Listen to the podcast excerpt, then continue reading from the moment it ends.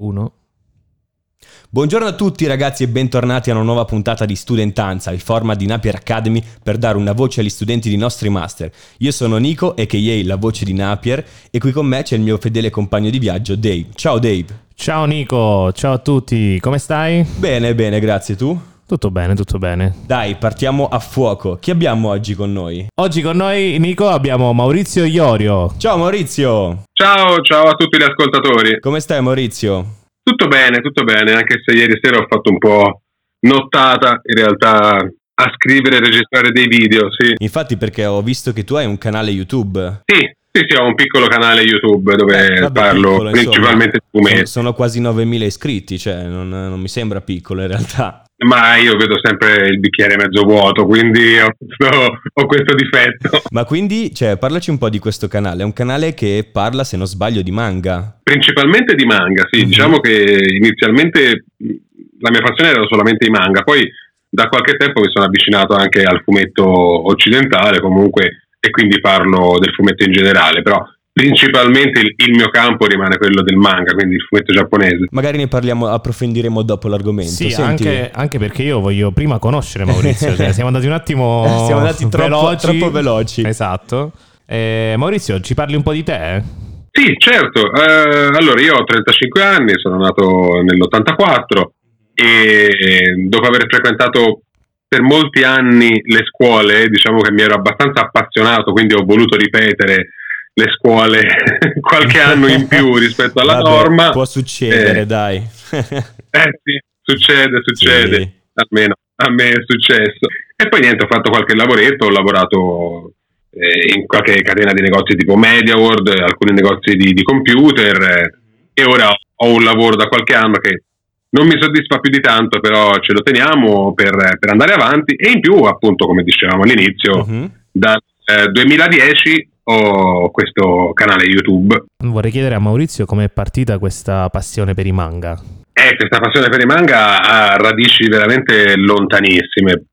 Credo, come molte persone, è partita guardando i cartoni animati in tv. I classiconi Dragon Ball, Naruto, Pokémon, così. I classici Italia 1, quelli Sì. dopo Molto scuola. prima, io sono vecchio ragazzi, eh. no, con eh, i Cavalieri dello Zodiaco, i Cinque Samurai. Anch'io i Cavalieri dello Zodiaco li seguivo, ero super appassionato. Eh, li guardavo anch'io, eh. Eh, per forza. Il mio primo grande amore anime, che sono appunto i cartoni animati giapponesi, è stato proprio i Cavalieri dello Zodiaco. Eh, E ok. da lì, dopo qualche annetto, ero molto piccolo, nel 93 se non sbaglio, vidi in edicola che c'era, che c'era qualcosa che appunto mi, mi faceva tornare alla mente i miei eroi che vedevo in tv ed era effettivamente un volume dei Cavalieri dello Zodiaco, Ah, pubblicato da una casa editrice che adesso non c'è più, la Granata Press, e me lo feci prendere da mio fratello perché non ci arrivavo, ero talmente piccolo che non ci arrivavo, e da lì ho cominciato veramente a, a leggere un botto, come si suol dire. per quale motivo sono scritti al contrario? Cioè, questa è una classica domanda da uno che non capisce nulla di manga. no, no, figurati. In Giappone si scrive da destra verso sinistra, anche, anche i libri. Eh no, ma infatti, ma quindi cioè, non, si poteva, cioè, non si poteva fare una sorta di riadattamento per il mercato, diciamo, occidentale? No, no, ma inizialmente era così. Inizialmente, inizialmente erano ribaltate le tavole, Mhm, solo che il pubblico di manga è un pubblico molto fedele all'originale, mhm. solitamente, che vuole la fedeltà quanto più possibile. In più, eh, i giapponesi stessi sono molto, molto rigidi sulle loro cose. E a un certo punto, questo è successo con eh, la prima uscita italiana del manga di Dragon Ball, Akira Toriyama, che è l'autore, ha preteso che non fosse ribaltato. Ah, quindi diciamo che è, è questo buon Akira Toriyama, il creatore di Dragon Ball, che ha deciso questa cosa. Sì, sì, esatto, perché poi c'erano comunque delle incongruenze, che ne so, eh, personaggi che diventavano mancini, eh, essendo tutto specchiato. Lui ha voluto portare il prodotto in Italia, però ha detto lo esportate così com'è, cioè nella senza maniera modifiche, più, senza più nulla. originale possibile. Sì, e in realtà adesso si va sempre più verso quella direzione lì, per esempio anche le onomatopee, tutti i suoni e quelle cose lì, spesso non vengono tradotti, ma vengono segnalati solamente con una piccola traduzione in fondo alla pagina o a fianco, Mhm. rimangono comunque in originale. Ah, E in realtà quando uscì Dragon Ball ci fu, prima che uscì, ci fu un, una specie di isteria di massa perché tutti pensavano che non saremmo più riusciti a leggere dopo quell'evento, mentre in realtà almeno per me non è stato così traumatico, anzi è venuto abbastanza naturale. Approfitto di parlare con un esperto come te per appunto far, chiederti un po' delle mie curiosità personali, diciamo usufruisco di, questo, di questa opportunità. Anche cioè, nei manga ho notato che a volte le colorazioni dei personaggi così o sono in bianco e nero e vabbè, o se no hanno dei colori che sono diversi rispetto a quelli degli anime. Io mi, mi ricordo che avevo visto, forse, cioè che avevo letto un, um, un eh, volume di Naruto, se non sbaglio, dove sulla copertina i colori erano diversi da quelli degli anime. Cioè io eh, son, mi sono ritrovato sbalzato proprio fuori da questa cosa. No, no, capita. In realtà un esempio che potrei fare è quello di, di Aishite Knight, che è conosciuto in Italia come Kiss Militia. Ah, ok. Dove addirittura... già per dire chi è. noi, noi, comuni mortali, noi comuni mortali la conosciamo come Kiss Militia. Esatto. Esatto, esatto. Quindi l'ho, l'ho detto subito, almeno Mm, però ho, ho, fatto la citazione colta dicendolo in giapponese. Ah, sai? Infatti, hai fatto bene. Com'è? Scusa, e... un attimo. Aishite Night. Fantastico. e poi, se vogliamo dirla tutta, ehm, nell'originale giapponese era tipo un, un, manga sull'educazione sessuale, poi in Italia è diventato completamente qualcos'altro, ma vabbè, quello ah, okay. un discorso a parte. Hanno cambiato il messaggio, diciamo. sì, abbastanza. E comunque addirittura lì c'è la protagonista che nella, nella sigla dell'anime ha i capelli, se non sbaglio, castani e poi in realtà nell'anime, nell'anime li ha biondi. Questo perché eh, doveva essere fatta con i capelli castani inizialmente e poi è stata fatta bionda perché comunque il manga era in bianco e nero. Mm-hmm. E c'erano molte tavole a colori, poi capitava che a volte le, sì, a volte le colorano un po' mm, con l'ispirazione del momento, però no, non sempre, diciamo, non è una cosa che capita così di frequente. Ma cioè, ci sono delle differenziazioni di genere nei manga o insomma ogni manga è a sé o possiamo etichettarli, diciamo, non so, manga eh, di guerra, manga di storie d'amore, insomma, c'è, c'è qualche distinzione particolare o ogni manga è a sé non esistono varie etichette? Allora, diciamo che questi, quelli che hai detto tu, sono sottogeneri mm. di, alcuni filoni principali che sono i target che vengono usati in Giappone. Okay. Lo shonen, il manga per ragazzi, adolescenti, mm-hmm. lo shoujo, il manga per ragazze, okay. i kodomo che sono i manga per bambini e poi i seinen che sono quelli per adulti. Ah, ok. All'inter- all'interno di questi filoni, di questi target, ci sono i generi più, più disparati. Fumetti che parlano di, di guerra, di amore, di vita quotidiana tra impiegati, mh, mm, di, di pesca, di qualsiasi cosa. Nelle tue passioni vedo comunque che c'è anche il cinema. Ma cosa ne pensi della trasposizione cinematografica dei manga? Perché io ho, cioè, ho, molti amici che sono appassionati e magari capita, ah raga, ho guardato il film di questo. Ah no, ma che cacchio guardi i film? No, no, no, fanno schifo di qui di là. cioè, com'è la, la, la situazione, diciamo? Sì, beh, questo è un retaggio che viene dal fatto che fino a ora, fino a qualche anno fa, effettivamente i film tratti dai manga lasciavano molto a desiderare. Si pensi a Dragon Ball Evolution, quella roba lì che era inguardabile, però ultimamente in realtà ci sono dei buoni prodotti. Voglio proprio arrivare a chiederti questo, che appunto, cioè, forse dirò un'eresia totale, ma io da ignorante di manga, diciamo, eh, mi è capitato di vedere eh, su Netflix, se non sbaglio, il film di eh, Dead Note. E io prima, di, cioè io prima sapevo più o meno cosa fosse, ma non, non mi ero mai avvicinato al mondo. Dopo che ho visto il film, che mi è piaciuto, ho iniziato a guardarmi l'anime e poi da lì ho capito che era tutta un'altra cosa. Però film, forse io ho fatto il, il, ragionamento contrario, cioè dal film che tutti schifano mi sono avvicinato a poi l'anime e al manga. Sì, probabilmente eh, per noi che abbiamo letto prima il manga, quel film lì è, è un po'... sì, è, ridu- è, riduttivo un sacco, infatti dopo, cioè, a me era piaciuto, poi dopo quando mi sono andato a vedere l'anime per intero ho detto, ah ok, qua c'è qualcosa sì. che non va bene. Ma sai, è molto simile a quando, a quando modificano i libri in film, cioè quando realizzano esatto. eh, film dai libri, questo è, cioè, va sempre modificato un po', va romanzato, insomma cambia un po' il senso, penso che anche nei manga sia così.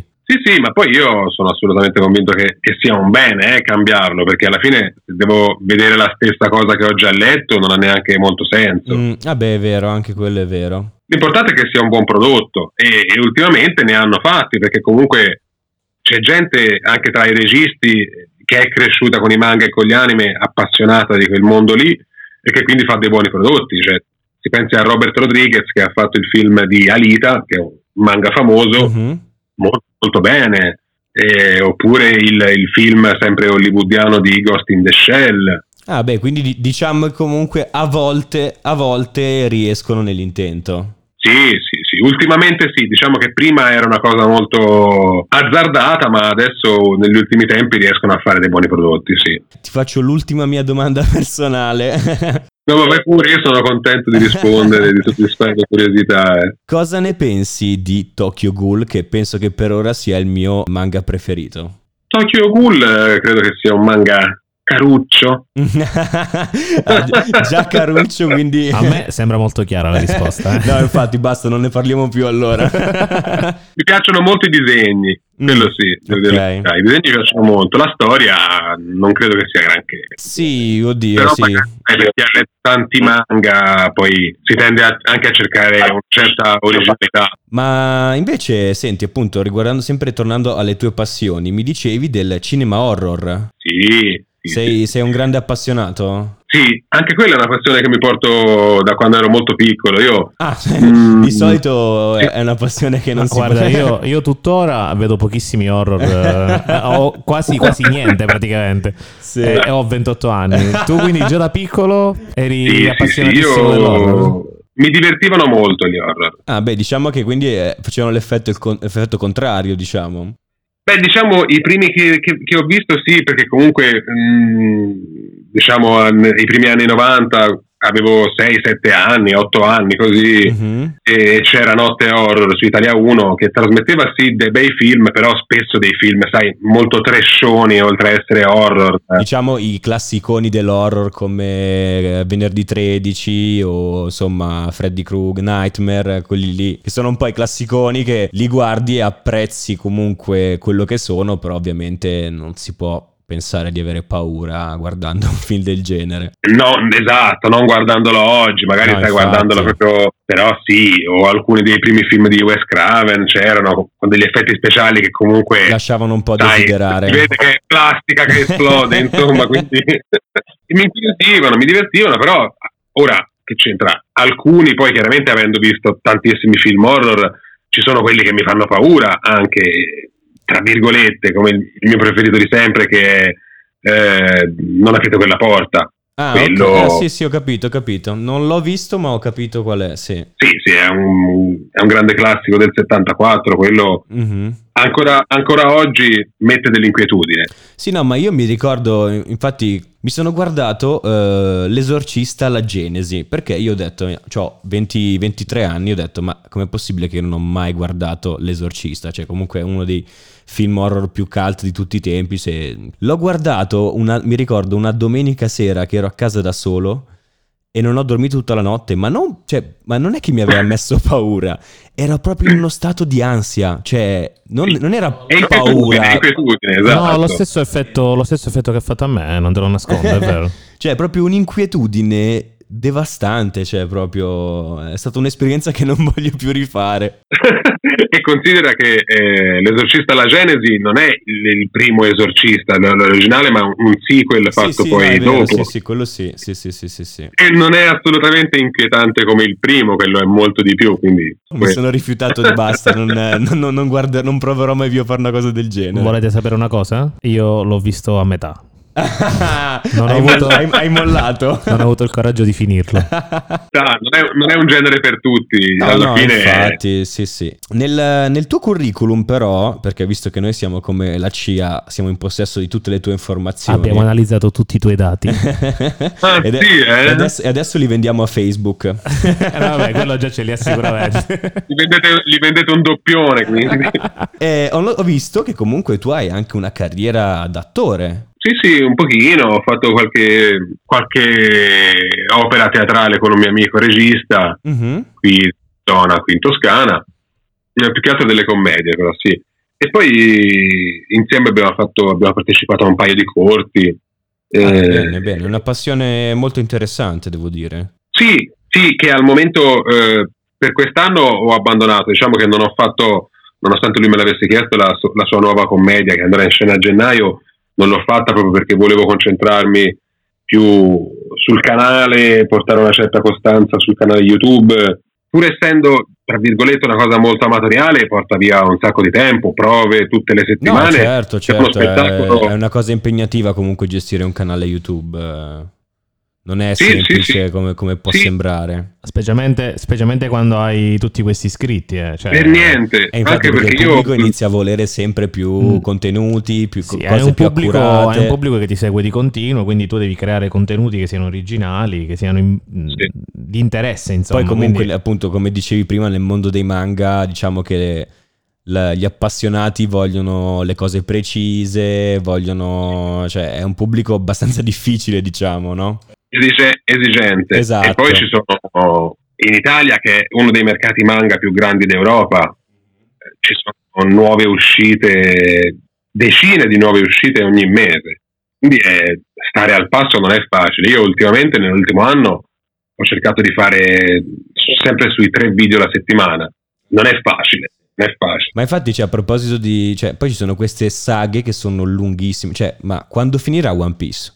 Cioè, io non, non- non- riesco a immaginare la, la fine di One Piece. Cioè, non finirà mai. Cioè, infatti, può- cioè, lo sta tirando avanti una vita. Cioè, Eh, dagli anni 90, però ci sono manga che proseguono anche da prima, tipo Berserk di Kentaro Miura, e va avanti, se non sbaglio, dall'89. ma veramente, cioè, così. e rie- cioè, riesce comunque a mantenere il pubblico attaccato alla storia e tutto. Cioè, dopo tutti questi anni. Ma ancora di più forse, perché sono tutti lì a aspettare che- di vedere come, come va. va- Tra l'altro è, è diverso il discorso da One Piece, perché One Piece sì, è vero, eh, va avanti da tantissimi anni, però viene pubblicato regolarmente, settimanalmente tra l'altro. E, e invece di Berserk fa uscire tipo, non so, due o tre capitoli l'anno quando escono. Addirittura. Sì, sì, sì, sì, sì. cioè, quindi uno deve aspettare, cioè, finisce i capitoli, deve aspettare un anno per, per vedere come va a finire dopo. Al massimo esce un volume l'anno, ma a volte neanche quello. Pensa a te, Sì. incredibile.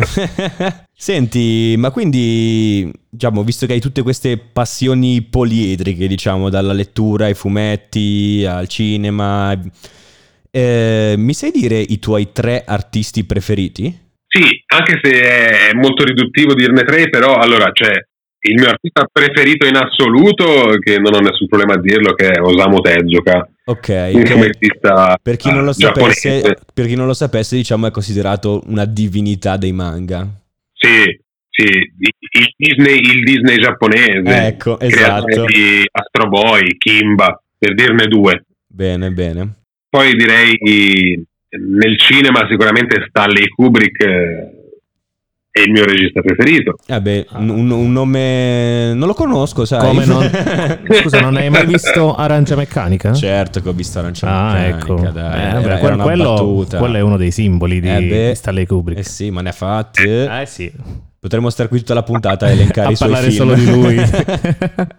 Ma praticamente ogni film di Kubrick per me è un simbolo di un genere, cioè Shining è un, è un simbolo dell'horror, Certo, sì. 2001 è un simbolo della fantascienza, eh, Arancia, Meccanica, Arancia Meccanica è un simbolo del, del genere pulp, se vogliamo, e poi Sì, è stato infatti, rilanciato. Ara- Arancia Meccanica, nonostante l'abbia visto molte volte, devo dire che mi piace un sacco, non riesco a, a etichettarlo, diciamo, come genere di film. Rimane un po' a sé. A dargli un senso. cioè, rim- rimane un po'... non so a che categoria, a che categoria potrebbe appartenere in realtà.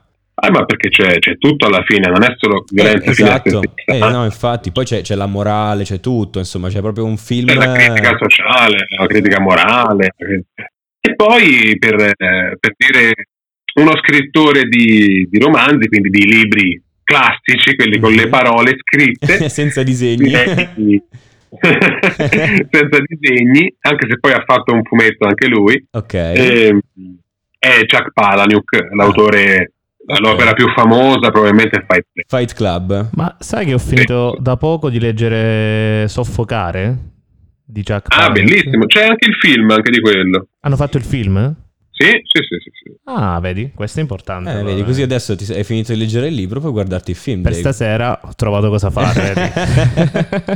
Non è, non è certamente un film a livello di Fight Club con Brad Pitt ed Edward Norton, però è un film carino anche quello. Attenzione! Attenzione. È il momento del quiz.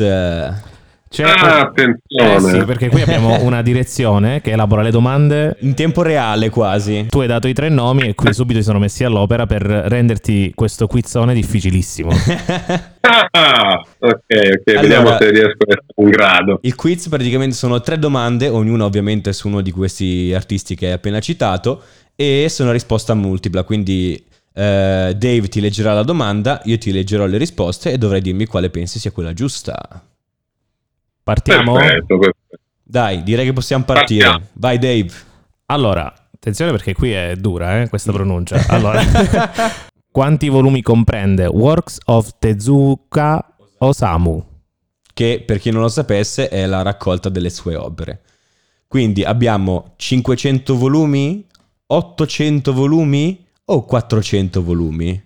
Allora, la, la sua produzione è sterminata, però in questa particolare raccolta, che credo non sia stata completata, credo Mhm. sia rimasta tipo interrotta, Ok. dovrebbero essere sui 400? E vai, complimenti Maurizio. Grande.